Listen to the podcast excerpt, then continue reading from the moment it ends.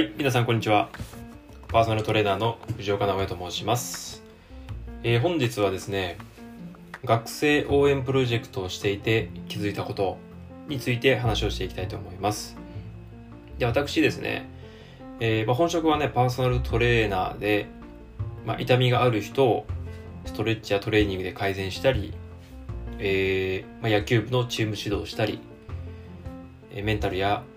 栄養が足りない人にアドバイスをしたりそういったお仕事をしております。でその傍らですね学生応援プロジェクトっていうのを立ち上げましてまあ甲子園とか、えー陸上のインターハイ並びに部活動がねほとんど中止になって、えーなりましたのでまあなんとかその学生たちを盛り上げる心の切り替ええー心の切り替えがねえーできるような何か企画を考え、まあ、考えるというか、えー変えてもらいたいために、えーこの学生応援プロジェクトを始めたんですけどもまあいろいろやっていくうちに分かったことがですねうんただ健康産業のお店を学生が一回使って終わりではなくてですねまあ、この新型コロナウイルスの影響で本当の意味でうん変われる子と変われない子っていると思うんですよね。えーまあ、中止になってまあ辛い思いはねみんな一緒なんですけどもまああとはそのどう切り替えていくか日頃気づかなかったことが気づいたりする場合もあると思うんですよね。で、僕はこのコロナの影響は結構受けているんですけども、うーん、そこで、まあ、コロナのせいばっかりしてたら先には進めないので、まあいろいろ行動はね、えーずっと毎日毎日こう行動はしている中で気づいた点が、うん、まあ2つありまして、これ僕自身、僕が思ったことなんですけども、えーまあ、やっぱりお店大変なので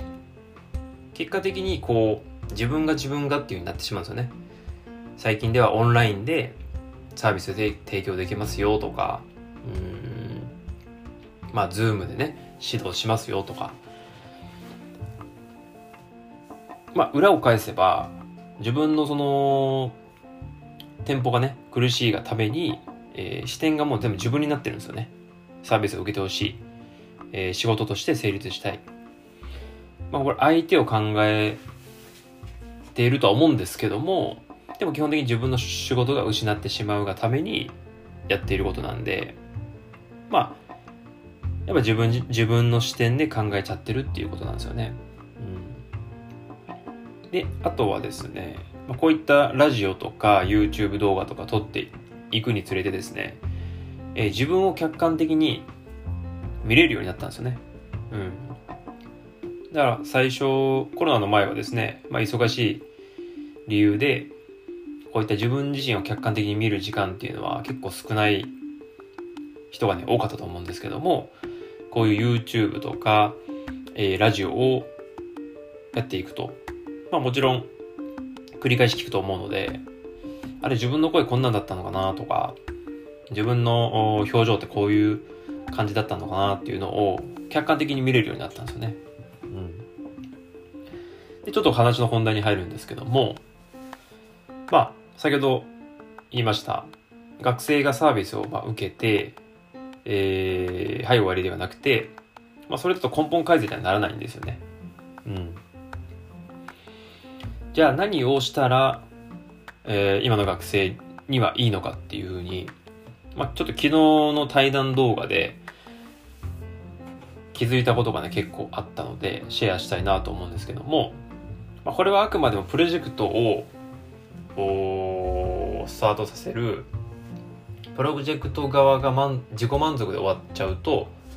これは良くないと、えー主役はあくまでも学生なので学生があそのサービスを受けたいとか、えーあこういう企画に入ったら私たち今の私たちにとったら必要だなっていうのをやっぱ思ってもらわないとこれは成立しない成立しないなというふうに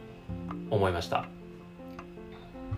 まあこれはビジネスもそうなんですけども相手が求めていることですね。果たしてそれはニーズがあるのか。相手が本当にそれを受けたいと思っているのかっていうのをその相手側に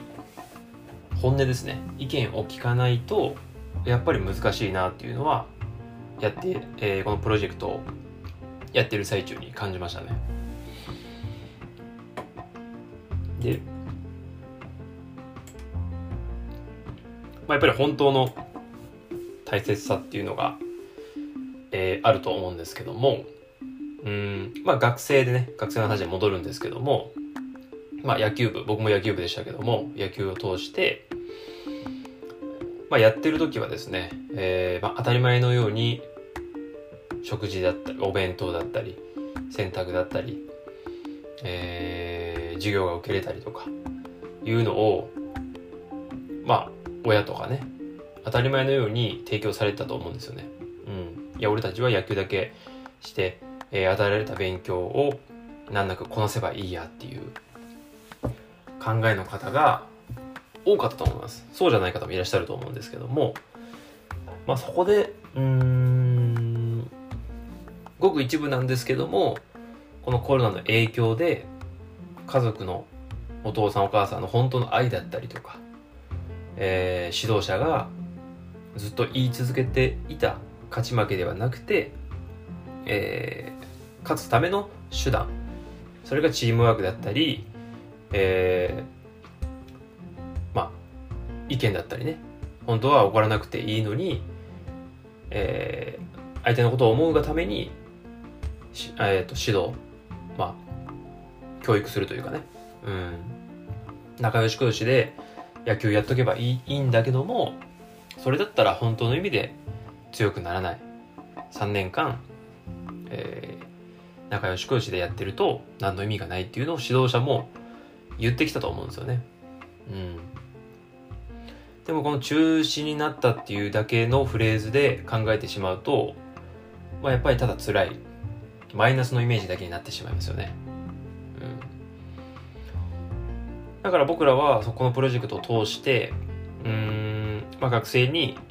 まあ、僕はストレッチとかね、トレーニングを提供するっていう目的もあるんですけども、こういった家族の愛だったりとか、まあ、指導者の思いですよね。高校3年間通して、まあ、社会人になるっていう過程で、えー、学んでほしかったことっていうのが多分あると思うんですよね。うん、でこの受け取り方選手たちの受け取り方を、えー、このプロジェクトで気づいていただきたいなというふうに思います。はい。まあここまでねこのプロジェクトをうん学生たちもただ、えー、最初はねこのサービスを受けたいという感じで入ってきてもらってもいいと思うんですけどもうん、まあ、そこを通してなんとか変わりたい学生もいると思うんですよね。うん、変わりたいけど何かこうきっかけがないとかね、うん、本当の大切さのところまで、まあ、僕はちょっとこのプロジェクトを立ち上げて気づいたんですけども、えー、学生は、分かろうと思っても分からない生徒たちもねいると思うので、えーとまあ、なるべくこのプロジェクトに参加していただいて、えー、こういった本当の意味での大切さを知ってもらえたらなというふうに思います。ということで、今日はこんな感じで終わりたいと思います。それでは午後からも頑張っていきましょう。失礼します。